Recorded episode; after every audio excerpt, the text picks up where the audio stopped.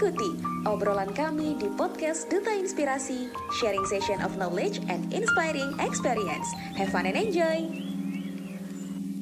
Assalamualaikum warahmatullahi wabarakatuh. Halo Sobat Inspirasi, di mana pun kalian berada dan kapan pun kalian mendengarkan podcast Duta Inspirasi kali ini, semoga kesehatan dari mental dan fisik kalian selalu terjaga dengan baik ya.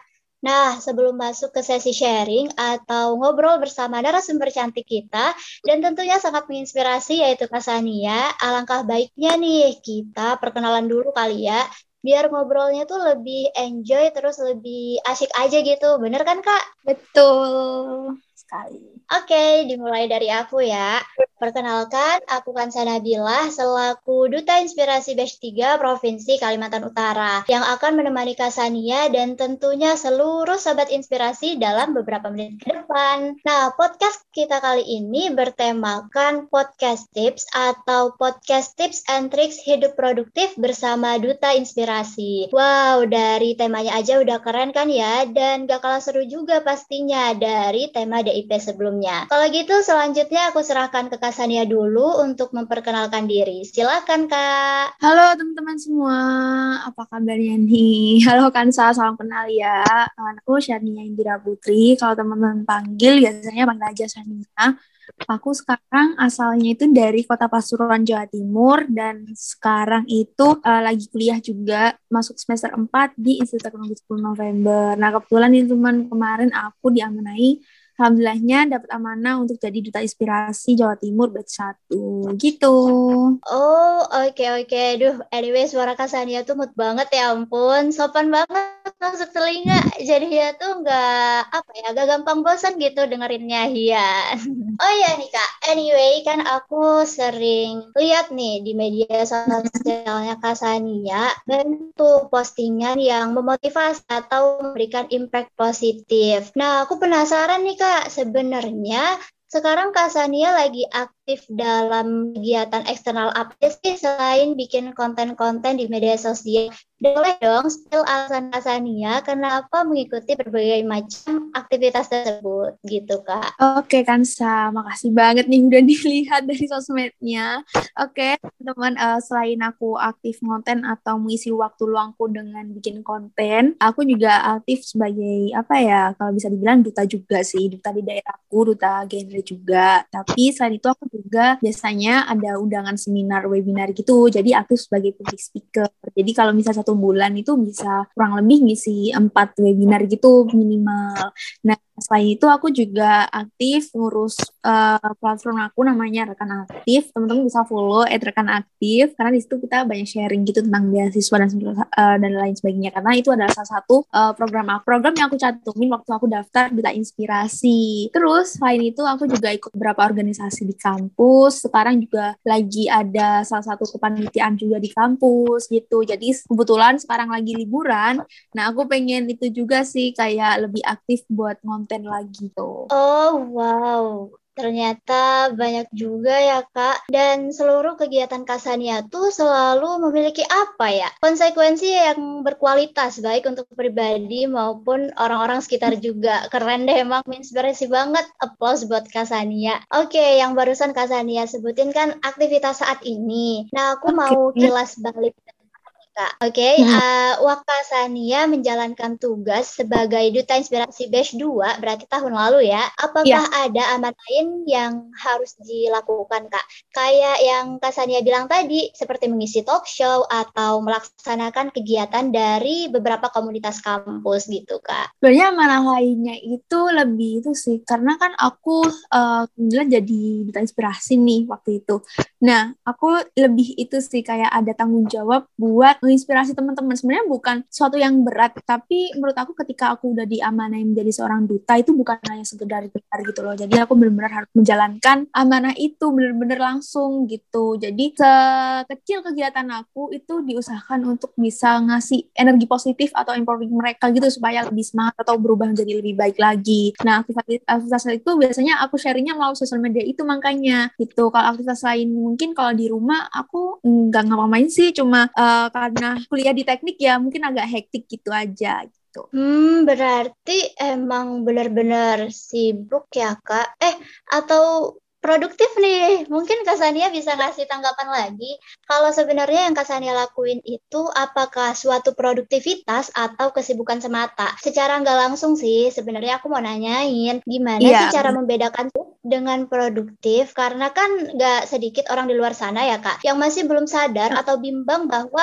mereka sebenarnya belum bisa mendapatkan hasil yang maksimal, padahal mereka tuh sudah bersusah payah sampai menguras tenaga dan waktu. Nah, gimana tuh menurut Kak Sania? Oke, okay, sebenarnya teman-teman aku bener nih katakan kalau misal sebenarnya mereka tuh nggak bisa bedain sibuk dan produktif. Karena sebenarnya sibuk dan produktif itu beda banget. Kenapa? Karena kalau orang sibuk itu mereka nggak tahu prioritas. Kayak mereka uh, gampang ngomong iya akan semua semua hal yang ditawari. Jadi oke okay, uh, eh, kamu ditawarin ini kamu mau daftar ini enggak kamu mau gabung nggak ngerapat ini? Mereka iyain aja tanpa tahu prioritas sebenarnya yang baik buat dia yang ada benefitnya buat dia atau sekedar kayak ya udahlah ikut aja yang penting aku ada kegiatan gitu. Jadi kalau orang sibuk itu prioritasnya terlalu banyak. Kalau orang produktif itu mereka itu sedikit tapi penting buat diri mereka sendiri. Jadi ada benefitnya gitu. Jadi bukan hanya sekedar menjalankan produktivitas. Nah kalau orang produktif tadi itu tahu kalau kapan dia bilang enggak, kapan bilang iya, kapan dia tahu posisinya. Terus apakah ini uh, sesuai dengan diri aku atau memang harus aku batasi gitu. Nah kalau orang yang oh, orang orang sibuk itu dia iya terus pokoknya ya udah jalan aja gitu. Nah kalau orang berproduktif itu juga gitu. Mereka itu itu selalu mempertimbangkan apa yang akan diambil atau keputusan jangka panjang. Jadi banyak sekali pertimbangannya. Kalau misalnya aku ngelakuin ini, oh khususnya kayak gini. Tapi kalau orang sibuk itu langsung bertindak gitu. Jadi ya udahlah, yang penting aku bisa aktif kayak gini kayak gitu gitu. Nah aku itu sebenarnya dulu waktu aku belum tahu antara apa sih perbandingan antara sibuk dan produktif, aku itu cenderung ke sibuk sih. Karena kayak aku mikirnya pasti nggak ada kesempatan kedua deh kalau misal aku nggak ambil hal ini. Nah ternyata itu justru membuat mental aku, membuat fisik aku itu semakin down bukannya aku jauh lebih baik tapi aku merasa kayak hustle culture gitu teman-teman. Aku merasa workaholic kayak kalau nggak ngalamin tuh ada yang aneh gitu. Nah setelah aku tahu perbedaan antara produktif dan sibuk akhirnya aku bisa menangisir oh ini tuh nggak sesuai sama kapasitas diri aku dan aku harus bilang enggak. Nyatanya kalau misal kita bisa artiin uh, kesempatan nggak datang dua kali itu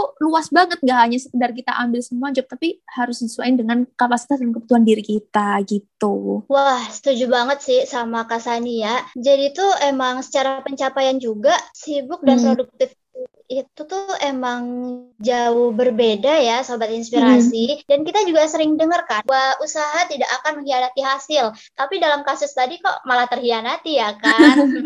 Mungkin itu penyebabnya mungkin itu penyebabnya ya karena ada rencana yang gak terstruktur atau kebiasaan multitasking stres dan gampang terinspirasi oleh kegiatan lain. Tapi yang masih aku pikirin nih Kak Sania, makna produktivitas itu sendiri yang mungkin mm-hmm. menjadi paradigma sobrasi juga kalau sebenarnya produktif itu benar-benar dikatakan produk produktif apabila harus dilakukan lebih dari satu kegiatan.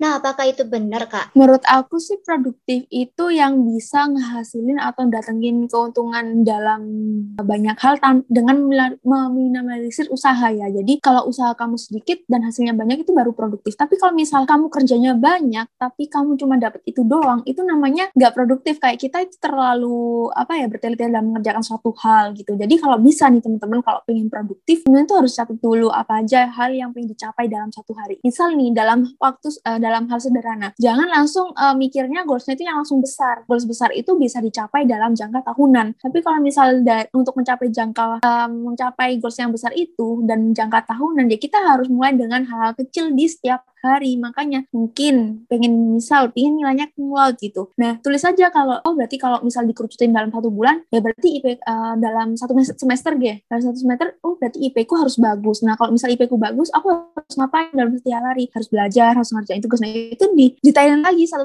satu persatu. Nah setelah itu baru deh setiap harinya itu ditulis. Hari ini ada PR apa tugas. Hari ini ada kerja kelompok gitu. Nggak perlu banyak-banyak. Kalau udah tahu kapasitas dan planningnya hari ini itu besok harinya kita itu lebih terstruktur udah tahu gitu loh batasan diri kita. Sehingga kita lebih produktif dan ngehasilin banyak hal dalam satu waktu gitu. Menurut aku gitu sih produktif. Oh, jadi kembali lagi dengan makna produktif itu sendiri ya, Kak. Hmm, betul. Ya, ketika kita ingin mencoba untuk produktif, berarti kita juga ingin mencoba untuk mencapai tujuan yang lebih maksimal lagi. Dan Betul. tentunya harus ah, dan tentunya harus bisa menyisihkan waktu untuk aktivitas tersebut. Terus caranya Hmm. gimana dong biar lebih produktif secara komprehensif? Nah, mungkin Hmm. dari Kak Satya sendiri bisa spill nih tips and tricksnya. Oke, cara aku buat produktif itu yang pertama aku tadi se- udah sebutin pertama itu nulis goals. Setiap tahun itu aku berusaha untuk nulis goals di tahunan. Jadi ketika udah tahu goalsku ini itu mungkin ya salah satunya adalah misal waktu aku kelas 12 aku pengen dapet beasiswa gitu buat buat kuliah. Nah, aku tulis kayak hal-hal yang harus aku lakuin dan itu memi- memicu aku buat terus produktif tiap harinya karena aku punya goals besar dan aku harus aktif. Aktifnya itu di mana aja, mungkin bukan hanya di sekolah ataupun eh, di organisasi tapi juga aktif prestasinya atau mungkin kegiatan sosialnya. Gimana cara aku supaya bisa tahu apa aja yang bisa dicapai dalam beasiswa ini, aku harus ngelakuin itu gitu. Nah, itu tadi menentukan eh, goals kita atau target. Terus yang kedua adalah tahu prioritasnya. Karena kita nih kadang ngerasa nggak produktif itu karena kita sering ke distraksi sama sosial media. Nah, kan saya tahu kan kalau kita sekarang tuh lagi dunia digital ya, kita sering banget main sosmed ya kan? Oh iya dong, Kak, pasti. Mm-mm. Iya, iya. kita Jelas banget. main sosmed. Sebenarnya main sosmed tuh bagus banget teman-teman karena banyak sekali informasi yang kita dapat. Bahkan sekarang pun eh, semua informasi kuliah atau jadwal-jadwal pelajaran sebenarnya itu ada di sosial media. Tapi yang salah adalah kalau kamu nggak bisa manfaatin waktu dengan benar. Jadi seharian kamu scroll sosmed, scroll sosmed, padahal banyak sekali deadline. Akhirnya mikirnya ya udahlah nanti aja ditunda, ditunda akhirnya numpuk. Nah itu sih yang perlu dihilangin. Jadi tahu prioritas. Terus yang ketiga adalah apa sih bisa ngembangin passion kamu. Kalau kamu udah tahu passion kamu, hobi kamu, itu jangan disia-siain karena Tuhan itu pasti ngasih kelebihan gitu loh di setiap orang. Aku yakin deh setiap orang tuh punya kelebihan. Mungkin cara kita aja yang nanggepinnya beda kayak kita nggak tahu harus diapain gitu. Jadi kita selalu menganggap diri kita ini kurang teman-teman. Jadi kalau misal punya uh, hobi, punya apa sih, punya kelebihan, punya passion itu bisa dikembangin gitu di luar produktivitas itu tadi. Dan kalau bisa menurut aku tips yang paling penting adalah bangun pagi. Kenapa bangun pagi? Kalau kita udah bangun pagi, kita uh, pakai baju bagus, kita berpakaian mandi, terus kita mungkin yang perempuan pakai gincu dan dan itu justru meningkatkan apa ya mood kita menjadi lebih baik dalam pagi itu dan itu keterusan sampai uh, siang harinya sampai malam juga bisa. Aku selalu gitu. Jadi kalau misalnya aku males, ini kenapa ya aku males kayak uh, karena ngerasa mungkin kotor badannya atau mungkin gak enak, baunya kok gini. Akhirnya aku mandi, mandi biar seger, biar fresh pikirannya, langsung deh kerjain pagi itu juga karena menurut aku ini yang sangat membantu sih selama aku mungkin waktu dulu waktu SMA SMA kan dulu masih offline nih karena kuliah kan online. Nah meskipun aku kuliah online pun aku ngelakuin itu. Kenapa? Supaya kita lebih semangat dalam mengerjakan aktivitas kita sehari-hari. Gitu sih menurut aku. Mantap keren banget sih kak. Emang tips and tricks dari Kak Sania tuh. Untuk sobat inspirasi jangan didengerin aja ya. Kalau bisa diterapkan secara konsisten oke? Okay? terutama kebiasaan bangun pagi ya kan Kak Sania? Betul Nah, karena kita udah di penghujung sesi, aku mau minta kesan dan pesan atau kata-kata penutup dong Kak dari Kak Sania hmm. untuk seluruh sobat inspirasi nih. Oke, okay, buat teman-teman sobat inspirasi semuanya di sini, buat lebih produktif sebenarnya itu kembali ke diri kita sendiri. Apakah kita mau menjalankan atau kita hanya sekedar ya udahlah kita ngasih self reward kepada diri kita, kita uh, ngasih istirahat buat diri kita. Kadang itu kan